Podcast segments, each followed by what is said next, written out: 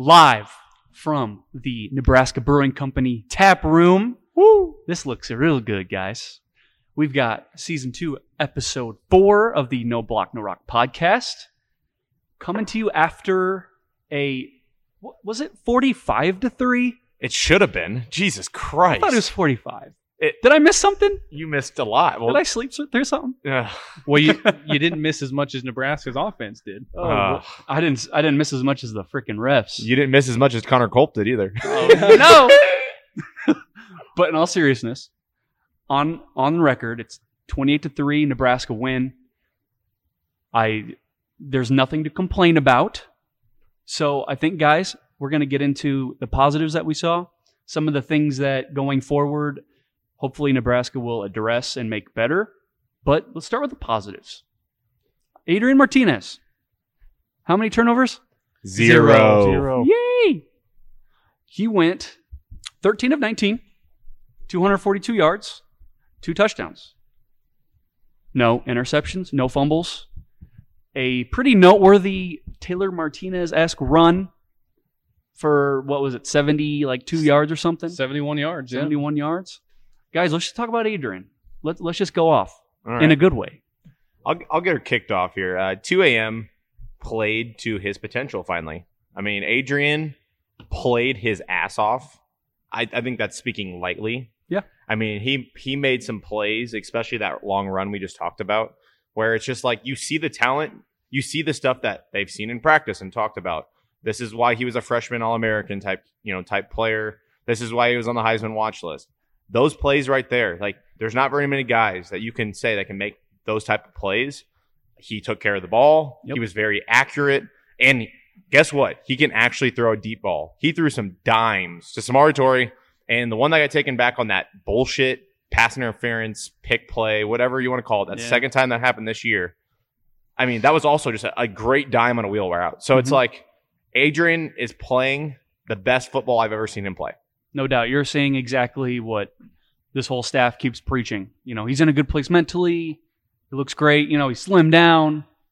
I mean, he looks really good. Yeah. At no point in time did he look like he was forcing anything.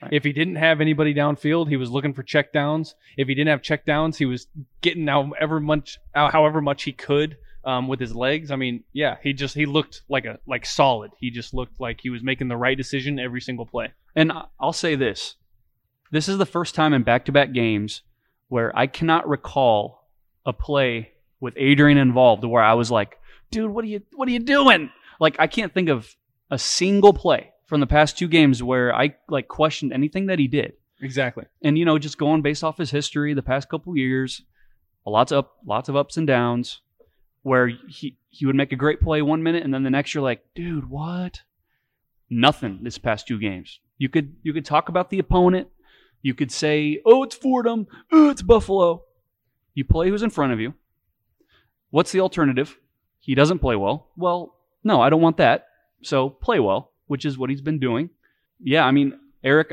if would you spout off about Adrian? What you got? Anything? Yeah, I thought it was a very impressive game. Uh, three games now and zero interceptions. That's good. Yeah. Um, he became the fifth player in B- Big Ten history with a 6,000 pass and a 2,000 rush, and he joins his brother Taylor on that list too. Uh, I don't think that's his brother. Yes, it isn't. I know. It is. but um, like you said, his decision making was good, and I really like the fact that he made something out, out of nothing and didn't just like throw it up or hold on to it too long and then get rid of it, because that's when problems start. Yeah. And if he can keep doing the smart stuff, I don't know if it'll change anything, except we could have a pu- puncher's chance. So Okay. Against OU, I assume is what Yeah. you're talking about, Right. right? Yeah, yeah, and we'll talk about that here later, but Well, and one last note there on on Adrian. I felt like at no point in time in the last like two weeks have we seen him like panic. Right, like Illinois, that fumble right before halftime, that was 150% a panic mode play where he's getting surrounded by defensive linemen, Yeah. and then all of a sudden he tries to take off and he's getting tackled from behind and stuff like that. That pocket was one of the worst that I have seen Mm-hmm. uh, and he still just managed to just do whatever he had to just to give himself enough time to make a smart decision either run or throw the ball to somebody that's open Well, and I, I really enjoyed the receivers. So the receivers were an absolute mess, but the receivers were sitting on their routes, and Adrian was uh, going through his progressions, and he was actually finding the guy that was sitting there wide open. He wasn't Mhm. forcing any any plays. He had his man Toure, and he only hit him two times, two touchdowns, Two two receptions on the whole day, two touchdowns, both One- 68 yards. one yeah, 136 yards, both for 68. Yeah. Um, talk about efficiency.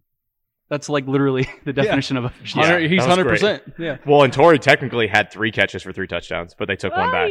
No, I mean, Yeah. not joking. And, and we're not ones to bitch about the refs. Like, I want to make that clear. I will bring up some stuff on Twitter that we see, just Sure. bad highlights and stuff. It's like, come on now. But like, honestly, some of this stuff just has to change with the Big Ten officiating. I watch SEC games. I've even watched ACC games and Big Twelve games that they're the, the referees are letting these kids play football, and and it's just Yeah. embarrassing for this Big Ten official, like the Big Ten officials in general, that they're making these calls and the end of the game. Mhm. Logan Smothers, come on literally a option pitch play. like Nebraska's Nebraska ran that offense for a very long time, and that's never ever called. No. It's just not. It's just swallow the whistle. And I'm gonna Like, tell you, I'm gonna tell you right now, that ref was not in the position to make that call. he wa like he was standing five yards behind where the lateral even was. Like you're telling me you were able to see that was an inch ahead. Like well, give it's me like a break. it's just one of those things. It's just one of those football plays where if you slow it down and extra, oh look look at the pixel. He's he's out at the ball's out ahead by, and like not even an inch. It's just like in real time. You couldn't tell. Get out of here. Right, you just right. couldn't. You know what my favorite pl- or part about that play was? Is that okay? You have Scott Frost, probably one of the best option quarterbacks in college football history, Yeah. right? Yeah. Okay. What a natty, you know. He won a natty. He did his thing. He did his thing. he knew what he was doing when he was running the option. Okay. Scott Frost had two timeouts left with eight seconds left in the game. he took both those timeouts back to back to rip the entire officiating crew up and down the sidelines. And you know what? I love that. That is a player's coach. That is a guy that this is the backups. This means nothing to the game at all. But you got Logan Smothers would have would, would have had well, kind of it wouldn't have been a touchdown for him, but he was executing the offense. Yeah. And then you would have had Will Nixon with his first career touchdown. And Scott Frost was out there saying, dude, I ran this option for a fucking living. Like I did it well. So don't tell me what a freaking pitch is. And the fact that he took two timeouts to rip the entire officiating staff, I tip my cap to Scott Frost. Okay, and along this line of cap tipping to Frost, like that would have never happened if the Buffalo head coach had just let the game be. right. No, he called timeout, and But that's he called that timeout, and Fro- and then Frost called that throw to Hickman yep. for that long gain. And it's like, okay, I like this mentality where he's like, you know what? You want to call timeout? Fine. In this 130 degree weather, you know, on the field, I'm trying to get the game over with. I'm trying to get my guys back to the locker room. This game's over. Yeah. You've you are never a threat in this game, but you want to be calling these timeouts. You know what? Screw you. Right, and you can, you, and you know damn well that he knew like what he was doing, how how everyone would view him running that offense like that at the end of that game, because at the press conference he's like, "Yeah, you know, like we didn't score, so no harm, no foul." Like you know he's sitting there on the sideline thinking like, "Oh shit, if we go score right now, like people are gonna be really mad." Yeah, look, I'll be the first one to say like we've had our criticisms of head coach Scott Frost, but this is one of the time one of these times where I'm like, you know what, dude, I, I respect the I guess the pettiness. I don't know. Yeah, Trying to round the score. Hey, I like it, man. Especially since a couple of them were taken off the board in the first place. Like, you know what? Screw you guys. I'm I'm trying to score now. yeah. You take that third one off, and it's personal. Yeah, he was pissed off, and it didn't help. Did you guys see the Connor Culp kick? The last one. I'm pretty sure he made the field I goal. thought he. I swear to God, he made that. You know, I'm pretty sure he made the field goal. That last, it looked good on TV too. I don't, I don't know what they were seeing, but right, and then Culp like straight surrender Cobra. Like what? Like Yeah, I because thought he it was thought he in. made it. Everybody thought it was You know, in. I swear it uh, went in. I thought he did too. Oh man. Okay, oh, so I- let's talk about Connor Culp really quick. Okay. Yeah. Is this a problem? Big Ten Kicker of the Year, and I had already said this in previous episodes. Connor Culp, yes, he won Big Ten Kicker of the Year. He was very efficient last year, but the kicks he missed, they were big kicks that cost us games. Yeah. So I was kind of skeptical about him. I was like, oh, cool. You know, we actually had a guy win an award last year. But honestly, is this a problem right now? I mean, like the Yes. guys missed three field goals and two PATs in three games. Yes, it is a problem. And I'll tell you why is because everybody keeps putting this up to like, oh, it's a men- it's a mental thing. Like, oh, he'll get it figured out. Everything is okay. He's a good kicker. Okay, but if you can't do that against Buffalo, against Fordham, how do you think you're about to walk down into the Palace down in Norman, Oklahoma and kick in, in some high tension games, right? Like in Right. some high profile games that the whole country is watching. You can't make them against Buffalo. What does that mean for the big guys? Yeah, and you know, in our group text, you know, I was saying Culp is broke, Culp is cooked. Yeah, You know, his goose it's like Look, in, in the moment, I'm like, oh my god, this is not good. And you know, kickers have the unfortunate circumstance where they're not in the flow of the game, right? They're on the bench, and they don't. They're not working up a sweat. The only way their adrenaline is pumping is because they're anticipating a kick coming up. So they, they can't get in the flow of the game. It's all right, you're in now. You can't you can't work out any kinks. Like this is your one chance to do something and it's easy to get in your own head. And I'm I'm really hoping that Culp is a mentally strong, emotionally intelligent fella because he's gonna need it going in a Norman. He's gonna be asked to make some kicks. You just gotta expect it. So I, I hope it doesn't play any negative part going forward, but I think it I think it will, unfortunately. Yeah, uh, kicking is all mental. I think we can agree to that. Yes. Yeah. hundred percent. Okay. Yes. And uh, right now, Connor Culp has uh, what is commonly known as the yips, and uh, Yip. As a Cardinals fan, watching Rick Ankiel in in the playoffs that one year, that was straight Yip City, and I. Yeah, this is the Yips, man. I'm sorry, but He's got the Colps. and but some- but, then, but he he might have made the last one. I think he made it. And if you would have made that one, this would have been done. Like it would have been over with. Like Right. and sometimes there isn't a way out of the yips. So I think you give him the, the, this week. If he struggles again, then you can try for Enke or Meyer, who apparently have huge legs, as we've seen on kickoffs. Yeah. But you know, again, it's special teams issues in year four. Again, it just it's an endless cycle. Just keeps Well, happening. And the the unfortunate thing about it is, this is popping up when last year it was a strength with Culp. Like, Yeah. we we thought this this aspect of special teams was supposed to be the thing we didn't really have to worry about. All Big Ten kicker, like the only All Big Ten player that we've had on Frost's roster. We're like, okay, maybe this won't. This will be the one part of special teams that's not an issue, and now it's cropping up, and it's like, what? it's rearing its head again. Yikes. Because if you don't recall, two years ago, before Colt walked in the door, I mean, we had Lane Lane McCallum. He made he made he made that duck yeah, against that should have been blocked. Yeah, Yeah. like we had a safety coming in to kick a game-winning field goal. So my thing is is Scott Frost. He built up the kicking depth chart on purpose. We know that these guys have huge legs, just like Eric said. So I'm telling you, if Colt misses one more, you we can't afford to give him another opportunity. I think it's going to have to be Kellen Meyer, in my opinion. Okay. Uh, that kid from Ord, Nebraska, huge leg, Kohl's kicking camp, all that stuff. I think uh, I think it's his time to shine because honestly, he's here for one reason. He's here to kick field goals for Nebraska. And Colt came back for his super senior year. Mhm. And let me just jab at him one more time. There's a reason he lost his job at LSU, and he's here, and you might know, happen again. he might lose his job again. You Yeah. know, lightning Yeah. strikes twice. But yeah. But remember, guys, this is a positive episode. We had Yes, a great is. game. On that last note, I thought Cerni was good. He pinned a few inside the twenty. He didn't shank any. Yeah. that he I totally agree. to do. Yeah, I Oh. totally agree. Uh, Cerni finally. Mm-hmm. put one. And I was listening to 1620 today about Daniel Cerni, and Damon Benning brought up a really good example. He was talking about Cerni, and all of his punts are like end over end. They almost look like kickoffs, which is really interesting. And they said that if any of these punts were to actually land on the ground, they're all going to bounce backwards. Like, you know, like the Sam Cook special, like, Yeah. you, you're dropping them inside the five and it backspins and, and you down it inside the 10 hmm like he has that potential. The ball is doing that. It's just he's just not kicking it far enough to do that. Right. So I I I feel good about him. He just really needs to get more reps, game reps, we'll say. Yeah. But Mike, you said this is a positive pod. 100%.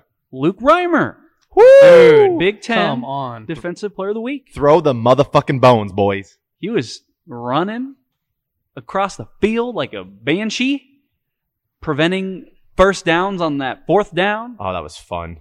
tipped interception to himself. while while he's being blocked. While he's being by the blocked. way. Yeah, and Yeah. he almost took it back for a tutty.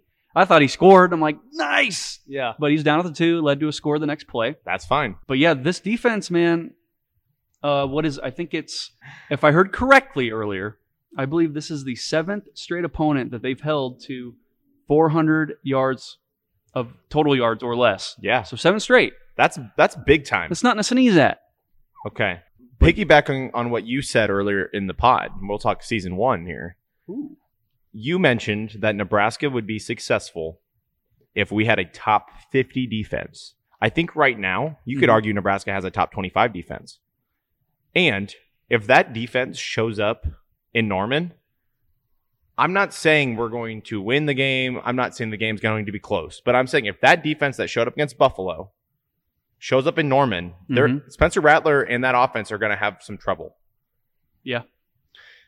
Yeah, and we'll get more into Oklahoma here in a little bit because Mhm. I, I think I think that we do have a, a very good opportunity to kind of shock some people. Maybe not win, but you know. Hmm. And we'll, I, I've got I've, like I've got a take on you know exactly like what Nebraska has to do on defense to shut that dude down. But you know, Okay. We'll get into Chin- that. Chins Jr. over here. yeah, yeah, yeah. Okay. Kyle Chins Byers Jr. That's all right. So let's talk about the Buffalo offense. Okay. So this team put up 69 points in their first game. Yeah. And this is not just some offense. This is a, a very explosive offense. I, I want people to don't scoff at Buffalo. We said that last week. Mhm. Like, we can't give them anything. Don't give them a yard. They'll take 10. You know, like we said all that stuff last week. And Buffalo's offense, we shut them down. We didn't get any sacks, so no free Big Macs for you guys. Sorry.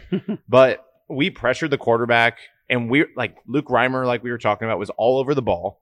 Our Yep. DBs played pretty good. Honestly, here's a hot take for you as well. Quinton Newsome has been holding his own on the other side in that corner position, probably playing better than CTB this year. CTB tried to jump two passes in that Buffalo game where if he would just played back, they don't get the first down. Yep. So Quinton Newsome is holding his own, and that's really that's a bright future for this defense. Yeah, I was gonna say I, I, I just, I just feel like this whole punt return fiasco with Cam Taylor Britt is just. I think it's like carrying over to the defense, and it's he. He just feels like oh, I came back. I have to do something. I have to jump this ball. I have to take get a pick six. Yeah, It's like if you'd have just stayed home, we would be in a three and out right now, and they'd be punting within the shadow of their own end zone. But they converted on that play.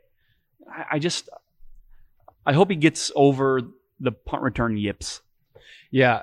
And I will say, I do think that offenses are um, respecting CTB, right? They're they're not throwing his way 20 times a game or they're not running his way 20 times a game. I think I think that they, they respect him, so he's kind of limited on his opportunities, but the opportunities Right. that he's been given, he is it seems like he's trying way too hard. Like just pro- play it safe, bro. Like you know, you, Yeah. we don't have we don't need a home run. Just it's third down, just stop him. Yeah, You don't need to play above your head. Just do Yeah. your job. Do your job. Yeah. and you'll be fine. Yeah, I have zero issue with Cam like trying to make plays. Fine, go jump the ball at a t- touchdown, but at the same time, you need to look to look at the situation. You d- didn't have to make a play there. Stay with him. If he catches the pass, fine. Just br- bring him down. Yeah. But I will say, to I don't know if this is really defending CTB, but even when he's back there and he doesn't even touch the ball, the, the punt return team still muffs it. Should we still go into that? Should we go into that really quick? Okay. Sure. So special teams I know. was a problem again. Kickoffs were fine again. We we Touch- have that situation solved. Touchbacks. Samori Toure did exactly what I begged for, and we'll get into something I begged for last episode here in a second too. But Samori Toure comes in, takes Oliver Martin role, goes back there, catches the ball, no fuss. Don't have to return it. Just get put the ball in your offense's hands. Yeah. CTB comes back there. and are you kidding me? and Scott blamed him. I mean, Scott pointed, he said, you know, like, We have to be vocal. You got to tell the guys get out of the way. I didn't. I didn't see Toure have any problems with that. I'm just throwing that out there. I know. like we don't have any hot mics on the field, so he might have been yelling, "Oh boy, get out of the way!" Doubt it.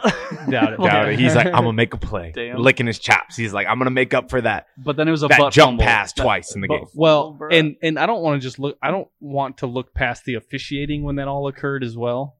Clear as day, everybody saw that that touched a Nebraska player, and they're like, "No, no, no, nope, it's Nebraska's ball." And then it took like 15 fucking minutes to decide who should the who should the ball go to. It's crazy. I, Yeah. yeah. the refs stunk. They had a bad day. I think it was just really hot, and they were seeing extra people. I guess they were dehydrated.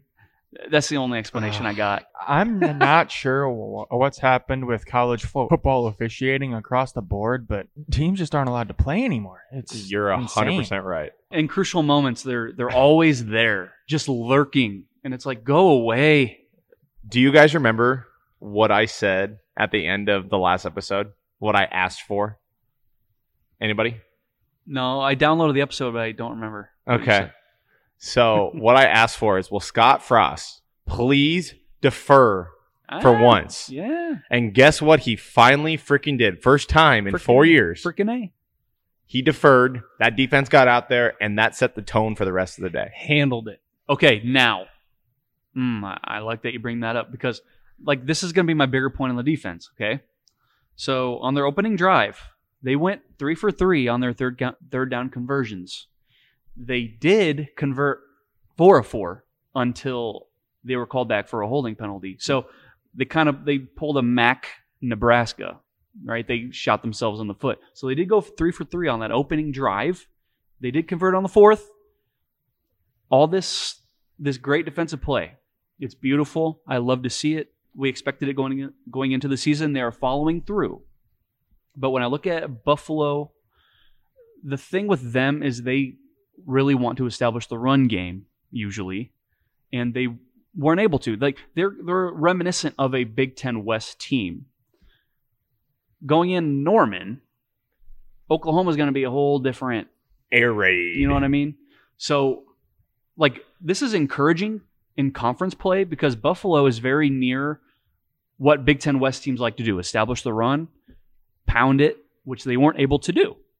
But Oklahoma's going to be a whole, a whole different beast. So, that's the reason why I'm.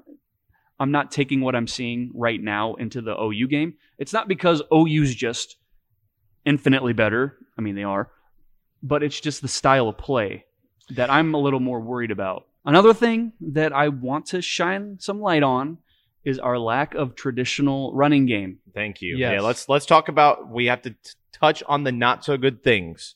At halftime, the running backs had 16 carries for 33 yards, good for 2 yards a carry. Yikes. At the end of the game, 31 carries for 106, good for 3.4 yards per carry.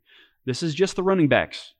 You take you take the Adrian Taylor Martinez run out, it's abysmal. It's not good. it's it's worse than it's just it's you have to have a traditional running game. Adrian cannot do it all on his own. which is exactly what we said leading up to this season was that we cannot have a quarterback be our leading rusher this year. He's our best runner, He Yeah. is. and it's unfortunate. Well, and to to put a positive spin on that though, Yeah. the numbers you just said. My favorite part about that was is Scott did not give up on it. Nope. Seriously, And- yes, thank you. And they ran it so many times Buffalo was stacking the box and that opened those big pass plays. Mm. Exactly. Yep. So Yeah. there there is a silver lining to it. Yes, Mm-hmm. no, we were not getting push on Buffalo. Come on, you're a Big Ten team. You're playing a MAC team. You really got to be able to throw these guys around. Yeah. We said it last week against Fordham. Where, you know, our O line really wasn't pushing guys like you should be as a Big Ten team. Mhm. With that being said, though, we saw the big play potential of what happens when you just punch and punch and punch, and they finally tr- start to creep up a little bit, and then it's time to just go over the top. And Tamari Toure, back to Yeah. comparing him and Wan'Dale, I, I still like our guy. You know, I mean, he Um, he he shined again. I'm so glad they finally decided to go over the top on the defense. It's been so long. Yeah. Uh, it finally worked. Well, it helps when you your best receiver isn't five foot eight. So Yeah. I mean, No, but Mike, you're right. This is like we mentioned Frost earlier with the whole like thing in the fourth quarter wanting to send a message and it's like him wanting to establish the traditional run game even if it's not going well I like it. I like seeing this. Yeah. And I I think it was like Husker Hype or somebody on Twitter had posted something before the Fordham game. It was like, what are you focusing on? And I was like, I, I replied and I said, I'm solely focusing on the coaching. And finally, this week, they just kept hammering the ball, hammering the ball, hammering the ball. And then, like you said, it opened up a whole can of worms. They could start running the outside with the option. They could start throwing over the defense. Like everything just worked out really well. Um, but the problem is, is that all of your runs were not successful. Like, No. Well, like you were just running into the back of people the whole game. So And Kyle, you just brought up one of my favorite parts of the game, and we talked about this last week. The option, Adrian runs that option so smooth, and they they talked about it today on the radio. Adrian actually pitched the ball with his left hand, and it he, he looked like a natural. Like he literally looks like a guy look good. that can manage a triple option wishbone type team. And I'm scared that now that it's on tape, Oklahoma can prepare for it. But on the flip side, it's really tough to prepare prepare for. I mean, Yeah. remember the history of Nebraska. I mean, everybody knew it was coming. It- can you stop it? Well, and one of our concerns leading up to this game was like, is Samori the only guy that can run that? Right. What are the odds? Like, what are, what's your guys' opinion on the fact that maybe our running backs can run that as well, but Scott has been holding off on that. That's been a thing that he has done from day one is watering down the offense and stuff leading into games, and it's bit him in the ass. Do you think that they've been working on it with other players? Because now you can show, okay, you're, you've got Samori running into in, in motion. Okay, oh yeah, they're gonna they're gonna run the option to the right, but no, they're running to the left with the running back playing the option. Like, I think that I think that them solely playing that with Toure really works in our favor heading into Norman. Yeah, I agree. And we didn't just run triple option; we were running speed options to the left and to the right, Mhm. and we were averaging about. I think uh, after looking at the numbers, we're averaging about ten yards of play when we're running the option. So it's a wrinkle, Mm. But Jared's mouth is just dripping right now. He is soaking It's like this a table. it's, it's like a prime. It's just it's like a prime rib. It's getting moist in here. Oh, Oh my god! dang! Now it almost sounds like a negative episode. Um, the injuries that have been popping up. That Austin. Allen played one play and his head went against the turf. Concussion protocol more than likely. So who knows if he's going to be available? He'll be available, Hopefully, guaranteed. Xavier Betts goes out. That's another guy. Strain labia. Oh boy. Um, Oh, Vo- God. Vokolek still out. Who knows if he's going to be back? Oliver Martin didn't play. Um, I think I feel like I'm missing one one other guy. Okay, but listen, we talked all year about Adrian not having weapons, and now it seems like they're all injured. We need a few of these guys back in, We- for for this game in Norman. We do, but I will say this shows how deep our bench is at that position because we had guys making plays. I mean, mainly Samori, but we had guys Right. making plays. Uh, shout out to Chris Hickman. Dude balled out and he was playing hurt. He did well. So, I mean, I forgot Omar. Omar's the other one. Omar was in a walking boot. He was in a boot. He was in a walking boot. So, uh, I, ho- I hope it's just precautionary. I really uh, do. We'll see. But that's five five pretty key guy. It's not just five yokels. Who who was the guy that was made out of rubber that had the holy shit of a scorpion after getting hit low? He like Oh. went face first and his legs basically touched the back of his head. It was a Nebraska player. I have no well, idea. it was it was the guy who came in to replace Austin Allen. Yeah. oh, you're the talk- other the third. Brewington. Brewington. Was it no, it wasn't him. No, it was Oh, the, white other- guy, number like forty nine or something. Oh, uh, came in for Austin Allen. And it was like a couple plays later. this dude will be on ridiculousness. I'm gonna tell you that right Ah. now. Scorpion of all scorpions.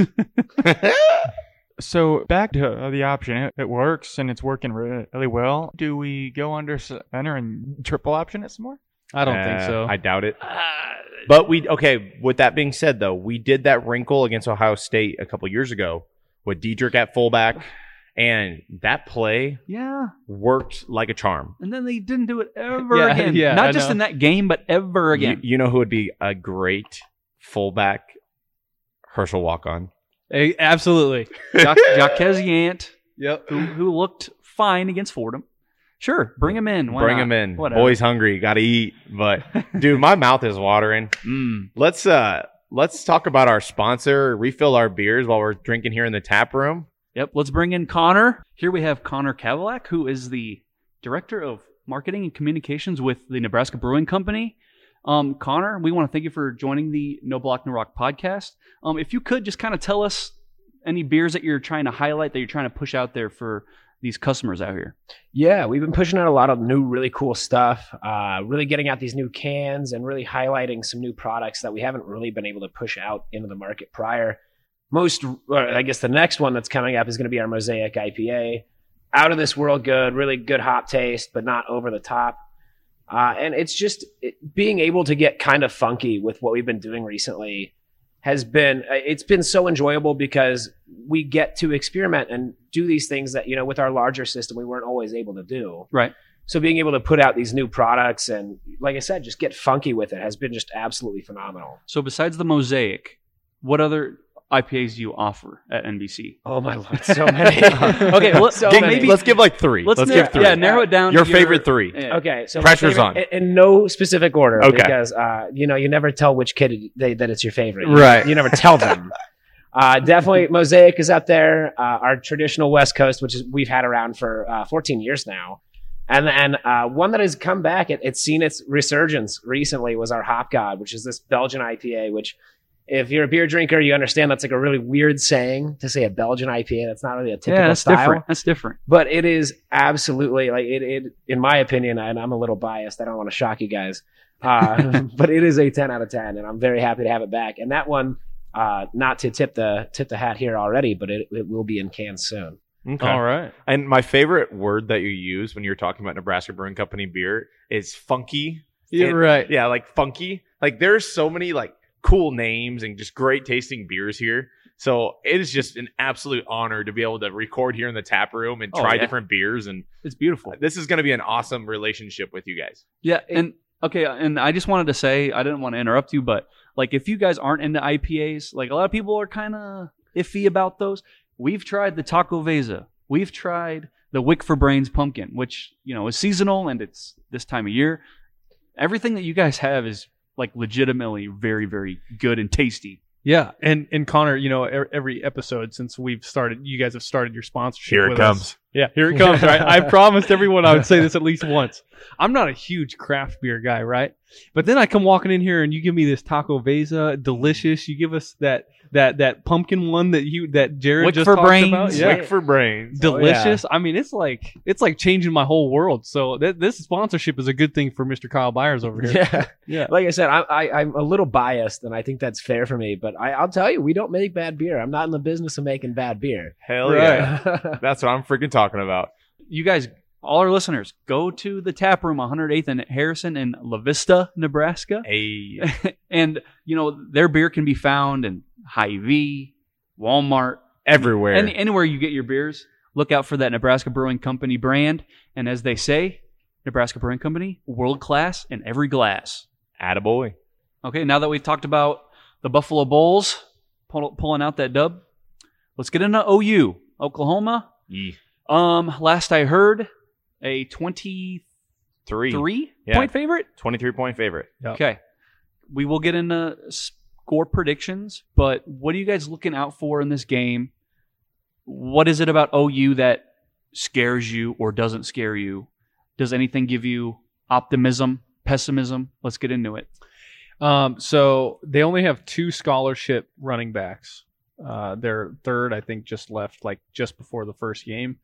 Um, my biggest concern is you in three games now we've seen Nebraska's defense trying to rush like the middle linebacker or just like JoJo on the outside or they're, they're trying they're trying to they're trying to rush like five people at a time and they're not getting home.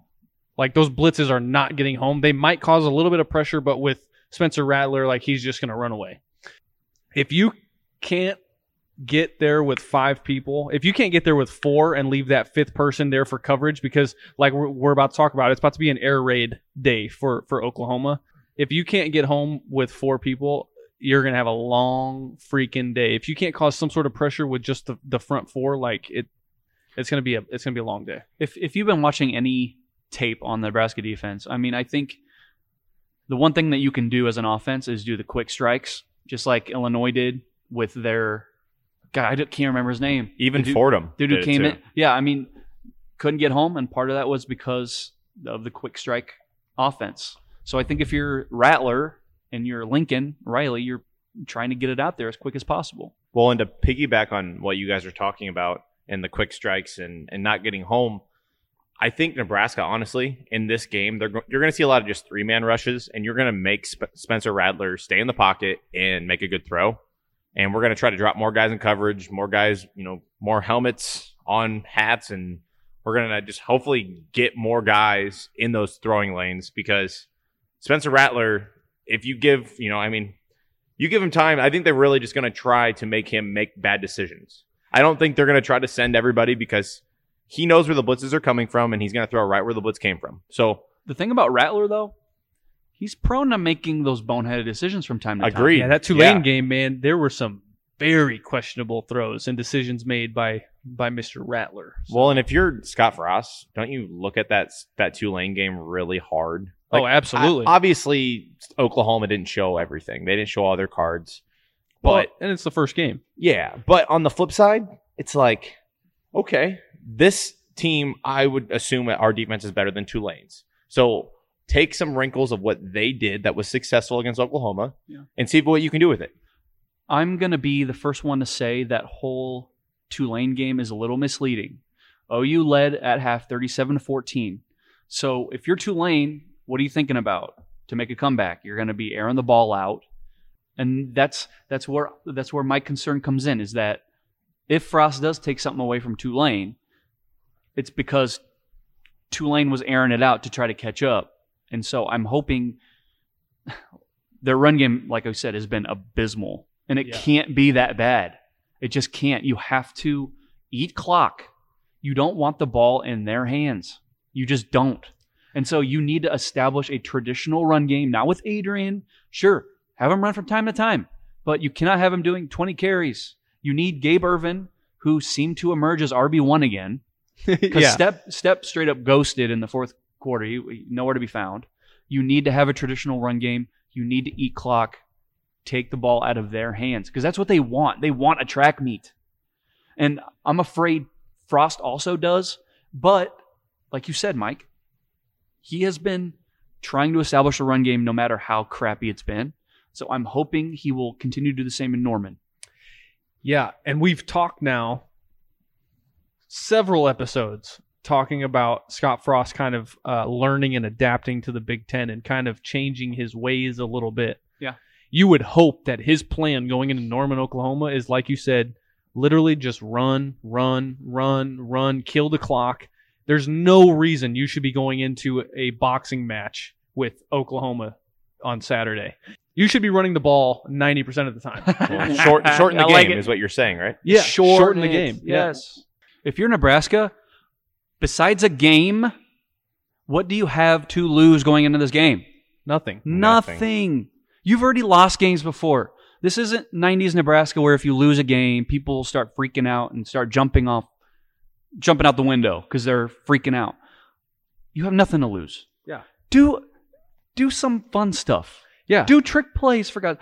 Black 41 flash reverse blast. I'm not saying do it again. I'm just saying it's happened before. There's precedent. Yeah. You have nothing to lose. Have fun. Don't don't go in all tight like, oh, I hope we keep it within three touchdowns. have fun. Yeah. Literally, the whole state is just watching to make sure that you compete. That is the expectation.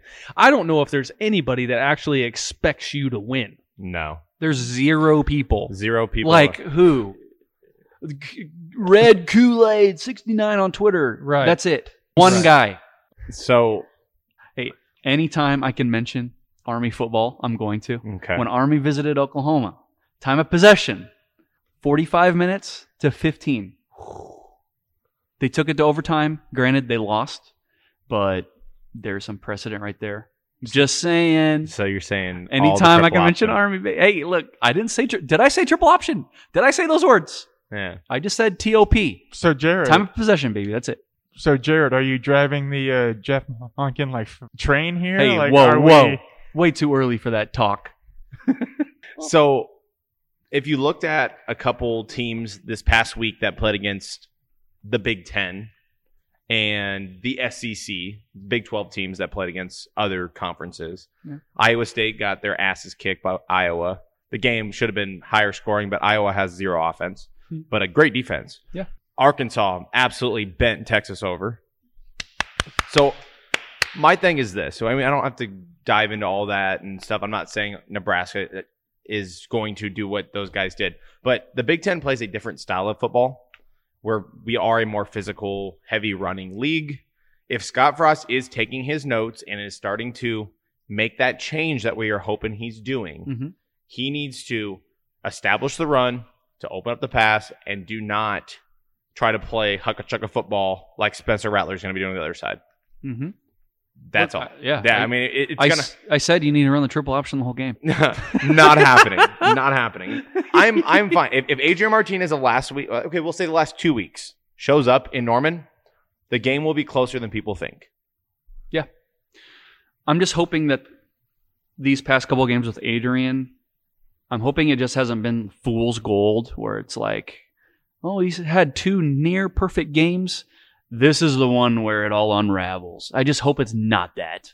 You know what I mean? Like Well- waiting for the other shoe to drop. But Kyle said a couple weeks ago, it's like we haven't had real tune-up games, and Adrian Martinez finally got his first tune-up games in his senior year. We've, Yeah. had, we've had backups play two times in a row, Yeah. which is un- It hasn't happened in four years. It's crazy. Yeah. Yeah. So Yeah. Plus. So these tune-up games are for one reason and one reason only: to build mental reps and actual reps for everybody on the team. That has happened the last two weeks, despite the competition. We have won the last two weeks. It's time to strap them up and let's see what we can do against Oklahoma. And the only thing that I can hope is every year, and it's already happened this year, is that some huge team, right, gets steamrolled or, you know, like loses a close game or I just hope that Nebraska could go down there and just compete. And if you get a win, fantastic. Like I, I'll be happier than ever. of course. But uh, you know, it just it doesn't ever seem to happen to Nebraska where you go in as a big underdog and just show up and just do your job and end up with a W, and it just doesn't ever seem to happen that way. So that's the only thing I can hope for. Well, is, is that Nebraska goes down there and just handles business. you see teams just fall into wins. Yeah, And it's just Nebraska can never just fall into a win. Nothing. And I'm not saying, oh, the ball never bounces our way. No, uh, most of it is self inflicted BS that they can control and just haven't been able to. You have these programs that just fall into these wins and they fall into these great seasons that that Nebraska just never seems to have. Um, if we want to get into scoring predictions, Yeah, let's do it. um, I unfortunately don't think this will be a, week- a week where they fall into a win. I'm gonna say Oklahoma 47, Nebraska 21. That's pretty close to mine. Yeah. I that's have real close to mine. I have Oklahoma not covering Okay. 41-28. I have 42-21. Until I see N- Nebraska hang o- oh, with an elite team, I can't pick it to happen. Uh, 55-17. Okay. Yeah, Okay. I, I I stand strong on them not covering. I stand strong on that, So or on on them on Nebraska covering. I stand Yeah. strong on that. Okay. Now this is my thing: is if Oklahoma doesn't cover, and we talked about this earlier in the year when we were doing our season predictions, which are all totally fucked already. But my thing is this: if Nebraska can stay competitive in this game, you carry that momentum into Michigan State next or the following week, Who looks good? who looks really good. Mel Yeah. Tucker's doing a good job over there. So you need to come back or you know leave this game with some sort of momentum, whether it's defensively, offensively. I don't care. You need to bring something positive from this game. If you don't, the stretch is going to get really rough for you guys. And this goes back to the point where they have nothing to lose. If you lose this game, even if it's 55 to 17, like Eric said, you cannot let it linger. You must move on. You Yep. can't, you can't, again, nobody's expecting you to win. So if you lose, okay, fine. Just don't let it linger. Like the cranberry said, let it linger. Don't let it linger. Move No- on. no Next lingerers. game. Fucking lingerers, man. Look, it's, it's a non, it's a non-conference game. Just move on. You're you have a conference game next week. Focus on that. Yeah. Have fun with this one. And if you win, cool, but you're not going to. Please Have fun. win. Just win. And you know what? Scott Frost, please defer again. Yeah. It worked It out pretty good. It went well. yeah. because because ultimately what the, the biggest thing that you need to, that you need to look at for this game is not your offense versus their defense it is their offense versus your defense that is the number one key if your defense can hold them you have already won 80% of the battle Lean on your strengths. But w- on the flip side, I personally don't think Oklahoma's defense is very good. Of course. Yeah. So if Yeah. your offense could finally take that next step, if your four-year starting quarterback Adrian Martinez could finally take that next step, have that big signature win under his belt, it'd be nice. then yeah, then then I like the uh, our offense versus their defense and just make it a straight shootout. I don't care. Like let's let's try to keep this game competitive. I don't give a shit if it's seventy to sixty nine. You know, it's like Nice. let nice. nice Let's get this game in the win column. I doubt it. We all doubt it. The whole state doubts it. The whole you know, you know the whole country doubts it. But let's do it. You doubt it. i mean wait so so mike you're going down to norman aren't you Yes, sir. yeah i'm going down to norman as well and i'm going down there I'm to sorry. stay with a bunch of oklahoma you know family Sure. we're all gonna like tailgate and like watch the game together and stuff and uh, I'm gonna I'm join just- you. I'm just waiting for the uh for the shit talking to start. It's and okay. it's just you know it's gonna turn that eight hour drive into misery. But You just shake your head and go, I know. We know. yeah, we I'm knew. A, I'm aware. we knew. Uh, the only reason I'm going down there is to hang out with family. yeah. That's it. Well, and the key to shit talking is if someone's talking shit about you and we already know that we're not good. So if you just say and you agree with them right away, Yeah. they're like, well, It's- shit, what do I do now? Yeah, It's- that's no fun. It's the Yeah. eight. It's the eight mile be a rabbit rule. You go into the the rap battles already saying Mom spaghetti. No, no, not mom spaghetti. no, the I know I'm trailer trash. I know I'm white. Blah blah blah. Yeah. Other dudes looks at him like, oh, he just took all my ammo. he just roasted himself. I got nothing left. Yeah. Gee dang it. All right, guys, let's wrap up from the NBC Tap Room, baby. Please subscribe to our Twitter. We are at NBNR Podcast. Anywhere you get your podcast, that's Apple, Spotify, iHeartRadio. Please give us a listen, give us a download, give us a five star review. We would really appreciate it. And we also have that website that Kyle's View Productions has so elegantly produced. It's just, it's a work of art. And Kyle, thank you so much. NBNRpodcast.com. Of You betcha. course. Um, signing off. I am Jared Hall, Mike Delaware. Kyle Byers. Mm, I'm Eric Morrow. and as always, B O U and GBR. Woo!